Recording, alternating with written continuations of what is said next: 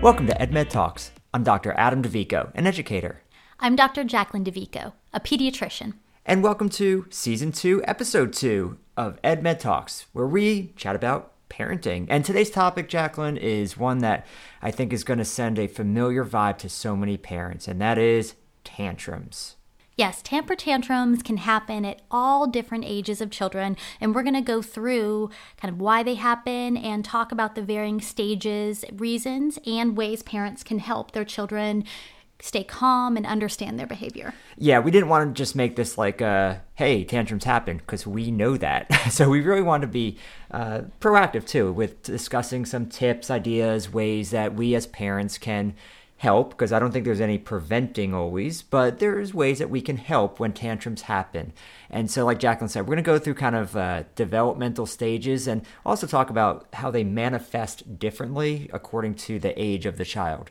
Yes, yeah, so when people think of the traditional temper tantrum, they think of toddlers, which are children ages 1 to 3, and those are the peak years of the traditional temper tantrums. The yelling, the screaming, the kicking, they kind of peak around ages 1-3 and then start to decrease around ages 4. And a big reason why these happen in this age range is where these children are developmentally. They don't realize that their thoughts are different from other people's. And so it is extremely frustrating for a toddler because they want something and they can't comprehend why you don't want to give them what they want. Toddler sees you chopping vegetables with a big shiny knife. They want to hold the big shiny knife. Therefore, in toddler world, you should give them the big shiny knife. And when you don't, because you're a good, reasonable parent, they get extremely, extremely frustrated. You won't give them what they want. Yeah, and so in their minds, they are expecting what they want. We don't give it to them. And so, yeah, they're kind of selfish, aren't they? But in a very developmentally appropriate way. And so what might this look like for a 1 to 3, maybe even 4 or 5-year-old? You might see the crying, the screaming, the kicking, the stomping, maybe some angry faces. What am I missing here? Like, what else would it look like? Well, it can accompany some unwanted behaviors as well. And I always, when we talk about how to deal with temper tantrums, I always tell parents, I want you to punish the behaviors that are unwanted, such as the biting, the hitting, the kicking, the throwing things that can be destructive. Behaviors you don't want to see, I want parents to be firm with and punish those behaviors, but not the feeling. The feelings of being upset and having these uncontrolled emotions, that's normal. Yeah, and of course, when does this always happen? When we least wanted to, right? So of course, as parents ourselves, we had our fair share of meltdowns in restaurants and shopping areas and friends' houses. And so it always seems to happen the most in public places. And so in those situations, we have some ideas that, you can do. Yeah, so ideally, if you're away from home in a public place, you want to remove the child from that situation. So I always tell parents, if it is financially viable for your family, I very much encourage memberships to like a children's museum or a science center, even just one. Children do not get bored of the same place over and over again. They actually love it because it's predictable. And that's how they learn and grow. And the one nice thing, if you do have a membership to these type of places, is if your child has a temper tantrum within 15 minutes of being there, you can pack up, go home, and not worry you've wasted a bunch of money. Yeah, because there's nothing worse than dropping $75, $100 and then having to leave after 15 minutes because you get that frozen feeling when your kid starts screaming in the middle of the aquarium and you're like, oh man, just dropped all this money. And they're, of course, not going to comprehend what the connection is, but in your mind, we get it. Yeah. Now, if that's not possible, going back to the car or going outside, just removing them from the situation can help them calm down. And also, I always remind parents of toddlers and preschool children, when your child is having a temper tantrum, do not have an adult temper tantrum at that moment. If you start yelling and screaming and moving a bunch around your child, they're going to mimic your behavior, and that is going to heighten the tantrum rather than help calm it down. And it's okay if you can't help yourself for a moment, as long as your child's safe, step away, calm down yourself before you go back to your child. And another tip we want to share is please make sure that they don't give in to demands. And because obviously there is a reason, not always a rational reason, but there is a reason that this child is having a temper tantrum.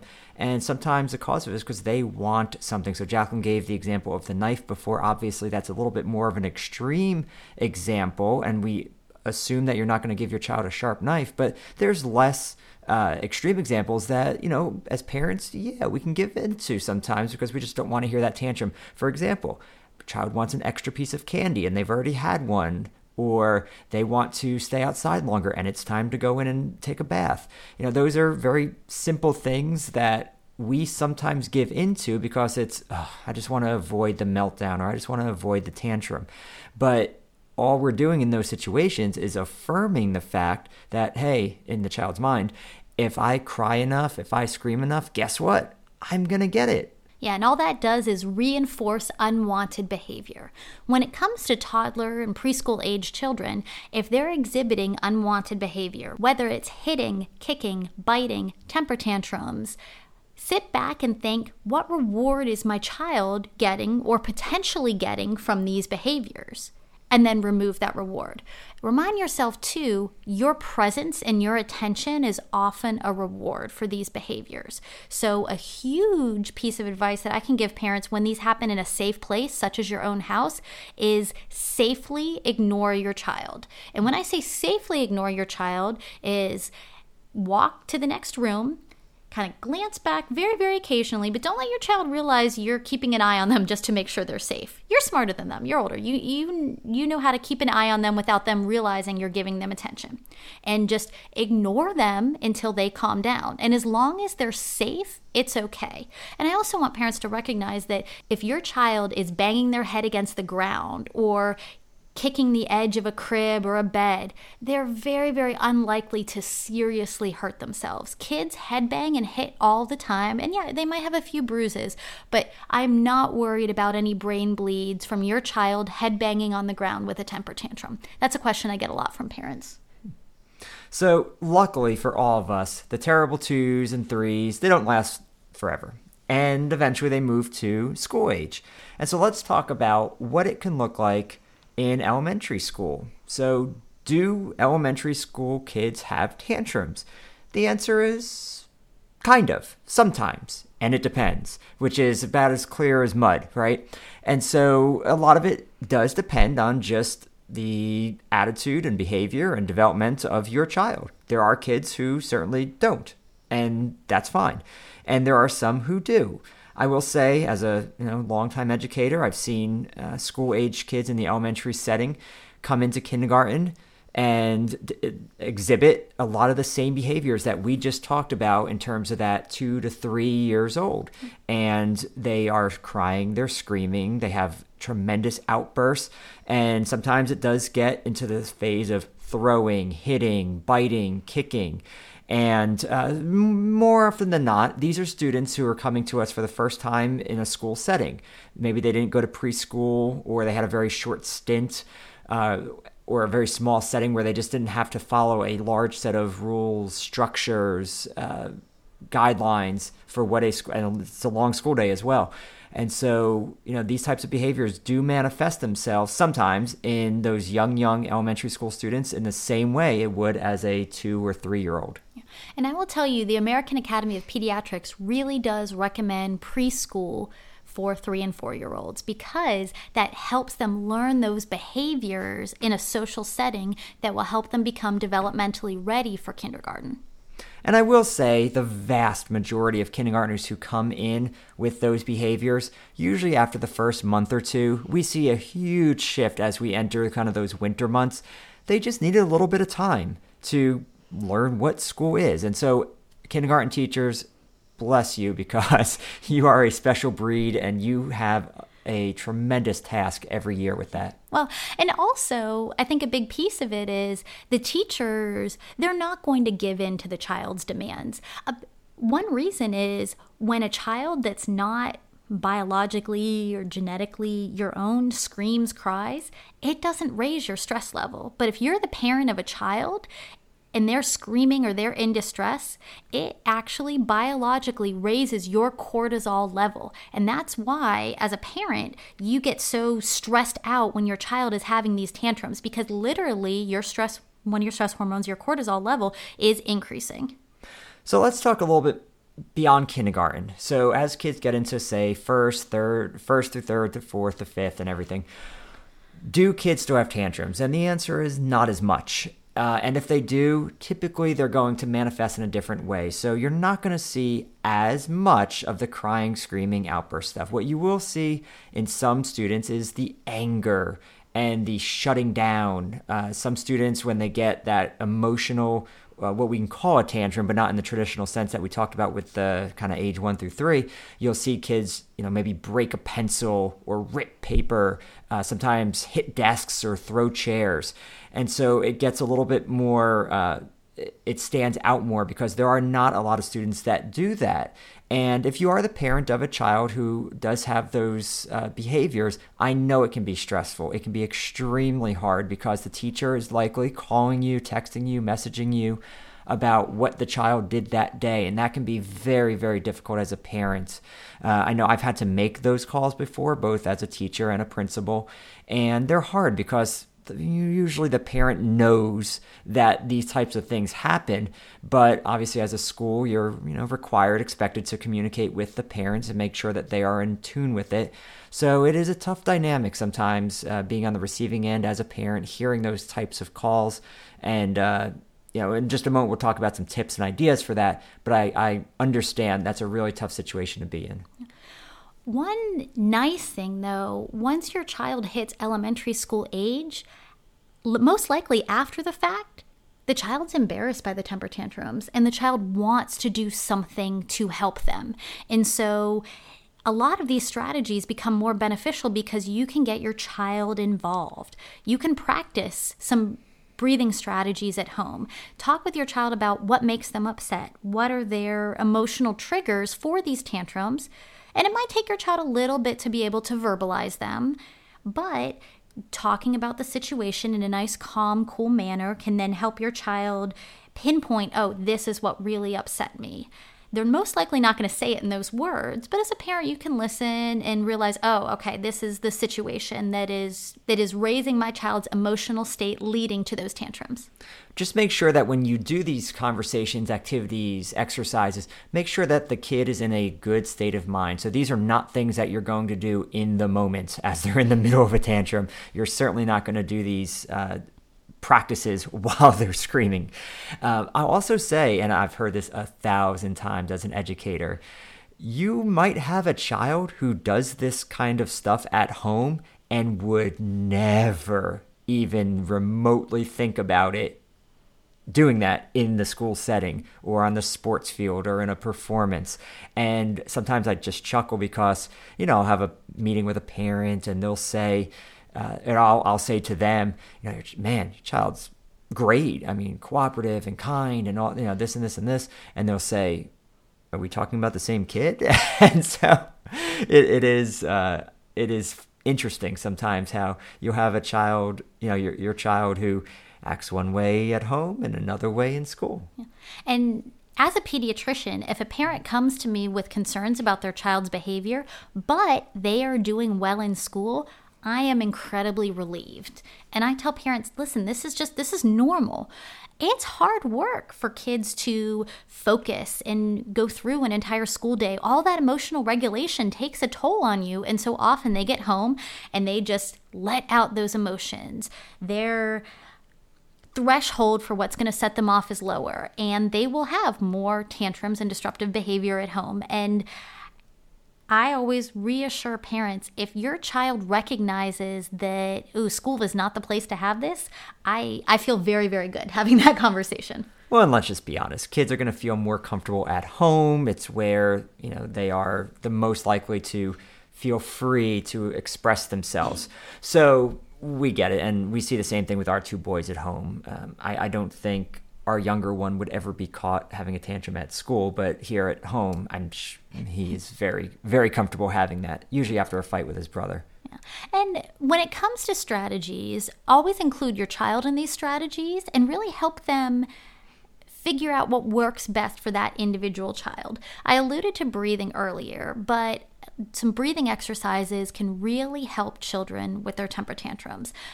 General recommendation is you want to breathe out for about twice as long as you're breathing in. There's some recommendations that'll say through the nose in and through the nose when you breathe out. Some will say through the nose in and out the mouth when you breathe out. But what I teach my kids and patients as well is in through the nose for a count of two, and I kind of hold up my fingers as I'm doing it. 1, 2, and then out slowly through the mouth for 4. 1, 2, 3, 4. And I really hold up the fingers while we're practicing at home. That's a great one. And another idea is have their child practice going to a safe space. In the education setting, we might call that like a calming corner or something like that. And so have a calming place in your house, in your child's room, and somewhere in the house where if your child is upset, they know they can go relax and just collect their emotions and thoughts. Yeah. So in the younger ages, often parents are told or taught, oh, do timeouts, do 1 minute of age for the child. And that's approximately true. When you get to school age children, I really like the strategy of sending them to their calm place and letting them determine when they are ready to come out. Now, if your child comes out and starts talking to you and then they get all riled back up again, just calmly look at them and say, hey, you know what? I think you need a few more minutes back in your room or whatever that calm place is. It's okay. Just go ahead, go take a few more minutes. And this really teaches your child to learn their emotions and learn their body and learn how to calm themselves down. Another layer of that, if you want to add it, is to have a reflection sheet or some type of written opportunity for the child, and it's something we do in the school setting, so your child may be familiar with it from just their own classroom, but just something so the child can collect their thoughts. And you know, if they're in the upper elementary grades, they are able to write, and so this is another way to have them reflect and share what might have made them upset, what they would do differently next time, and what you can do as a parent to help them. Yeah, some kids, the breathing exercises, when they're in the moment, don't work very well. That's where I jokingly call this strategy drinking your problems away. And please do not give your kids alcohol. I don't mean that way. But when a child is upset, screaming, yelling, or breathing heavy, you can't drink water at the same time. So doing a minute task that distracts the body can actually help your child take those deep breaths to calm down when they just don't have the mental capacity to do those deep breathing exercises you practice. So often I'll recommend parents or kids to go to the water fountain or have a water bottle and just take as many slow sips as they need to help calm down. Another final strategy for this kind of age group would be something to squeeze or touch. And this has been, over the past couple years, an explosion with something you might know as poppets. And poppets are the bane of, I think, some educators' existence, but the point of them is well taken. I also add stress balls in there, and you know, there's all different variations of those. In fact, our own son actually used a stress ball when he was playing tennis. He used to get really frustrated out on the tennis court if he missed a shot or his partner missed a shot, or I mean, it could be any number of things, to be honest. And so Jacqueline had the idea for him to actually keep an extra tennis ball or stress ball in his pocket. And so when he was feeling that emotion of getting angry and frustrated, instead of kind of shutting down and screaming like he was doing, he actually just squeezed that tennis ball in between points, and holy cow, it worked. He loved the stress ball, and I guess he was probably in around fourth grade when he was doing this the most, and it really changed his performance out on the tennis court. It changed how he treated his partner and his opponents, and I think it just he came off the tennis courts feeling better. Yeah. And he even learned to ask for it. Say, hey, I think today I'm really going to need the stress ball in my pocket. And that made me really pleased as a parent to see my own child recognizing potential emotional triggers and planning ahead of time how to tamper them down. yeah, he became an advocate for himself, basically.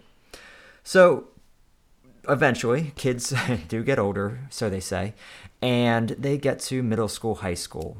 And again, are we going to see the traditional definition of what is in a lot of our minds of temper tantrum or tantrums in that age bracket? Not usually. If we do, it might be a student that has, you know, a diagnosis of autism or some type of behavior disability. And we're not going to really categorize in this podcast about that. We will have future podcasts that talk more specifically about that. But for your, you know, everyday child here, this type of behavior does not typically show out in those grades.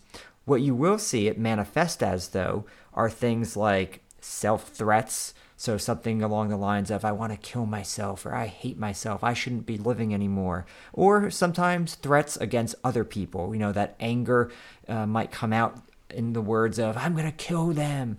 And those can be scary, especially in the day and age that we live in. We know we take these very seriously, but we do have to discern when kids say this, the context around it.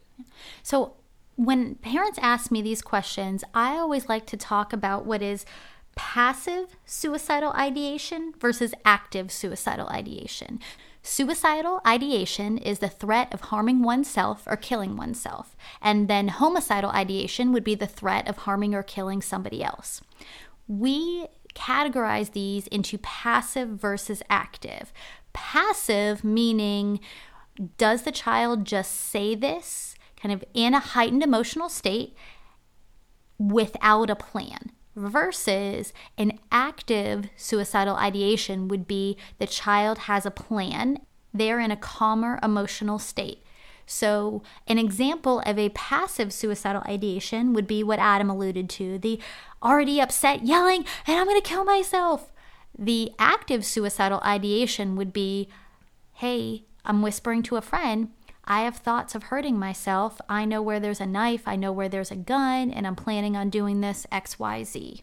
Also, if your child has a history of a suicide attempt, that really increases the risk that they will make another one. So I always tell parents, I am much more worried with these suicidal ideations, one, if it is active, if the child has an actual plan, or two, they have a history of an attempt. Those things worry me as a physician much more than the passive threats without any clear plan behind them. So outside of threats, we also see in the preteen, teenager years, a lot of shutting down or isolation. And this could happen for any number of reasons, but we often see it come through for a lot of the same ones we actually see in ages 1 and 3, not getting what we want, right? And so a child, or you know, your teenager wants to go out and stay up past 11 or wants to stay out with their friends to midnight, and you say no and they get really upset. If you have a driver in your household and you are not letting them drive today, that could get them upset. So there's a lot of very, very parallel situations with ages like 2, 3, 4, and ages 13, 14, 15, 16, they just kind of come out differently and for different reasons. But the way it manifests in those ages might just come with a little bit of screaming, you know, you're the worst parent ever, I hate you, and then shutting down, hiding in their room, putting on headphones and just ignoring the world. Those are very typical behaviors and reactions to preteens, teens when they don't get what they want. So brain development in teenagers, I know I've mentioned this on earlier podcast, but the prefrontal cortex, or the kind of most human and logical part of the brain, not fully mature until about age 25. However, the maturity of the pleasure-seeking parts of our brain end up maturing around the teenage years. So that's where you see a lot of this disconnect between these impulsive pleasure-seeking behaviors without that logical part calming them down. So when your preteen or teenager does show these behaviors or these outbursts, there's a few things you can do. The first is very simple. Ignore it. And just remember, you are the parent. Let them have their moment. Let them sulk. And they'll come back around. Make sure by all means, you don't go tit for tat with them. Do not have your own parent tantrum, because a battle of the wills is not going to end well. Not to say they're going to win, but that's just going to escalate the situation. And so let them have their moment, let them have their time. They'll come back around. So if I have a parent coming to me with these episodes happening frequently, affecting their schoolwork, affecting their relationship with their family, their friends, that's when I'll often talk about, okay, is there some type of underlying diagnoses, anxiety or depression, or is your child just exhibiting, I call it, some of these symptoms? When a child has some of these symptoms, but it's not to the level of making an official generalized anxiety disorder diagnosis or major depressive disorder diagnosis, we talk about, okay, is counseling something that your child would be interested or the family would be interested? Now, I always tell parents of teens, if the child is not interested in counseling, that's going to be a tough sell, because if your child doesn't want to participate, they can just sit there in silence, and counseling for a lot of families, it takes time and can be expensive. Now, if your child tells you, I have a problem, I want to seek counseling, please believe them and please get them counseling. Even if you're not sure of the exact reason why your child wants counseling, if they come to you seeking it, please believe them and please reach out to their doctor to help. For children who are kind of in that, I call it in-between range, I'll often suggest to families, there's a lot of workbooks for teenagers. There's for all ages too, but I find them more appealing to teenagers because they don't take as much time and they don't interrupt, the sports schedule or the activity schedule. But there's a lot of workbooks about managing anxiety, about managing aggression that parents can kind of either sit down and work with the teens on, or have your child do, kind of read through these 10 minutes a day. Is this a substitute for counseling? No, it's not, but it's a step in the right direction, teaching your child those cognitive behavioral strategies, which will help that prefrontal cortex, or the adult part of their brain, help manage their emotions. Well, we hope that no matter the age of your child, that you feel that you're not alone. And we understand that children of all ages do have these tantrums, outbursts, shutdown moments, and it doesn't mean you're a bad parent, doesn't mean it's a bad kid. It just means that they're going through the normal developmental stages of being a kid. And so we hope we gave you a few ideas today. We hope that you might be able to try some out. And if you have some successful approaches to dealing with these things, let us know. We love getting new ideas in our arsenal as well. So we want to just thank you for joining us on Season 2, Episode 2 of EdMed Talks today. And as we end every episode, remember, there's no such thing as the perfect parent, but you can be the perfect parent for your child.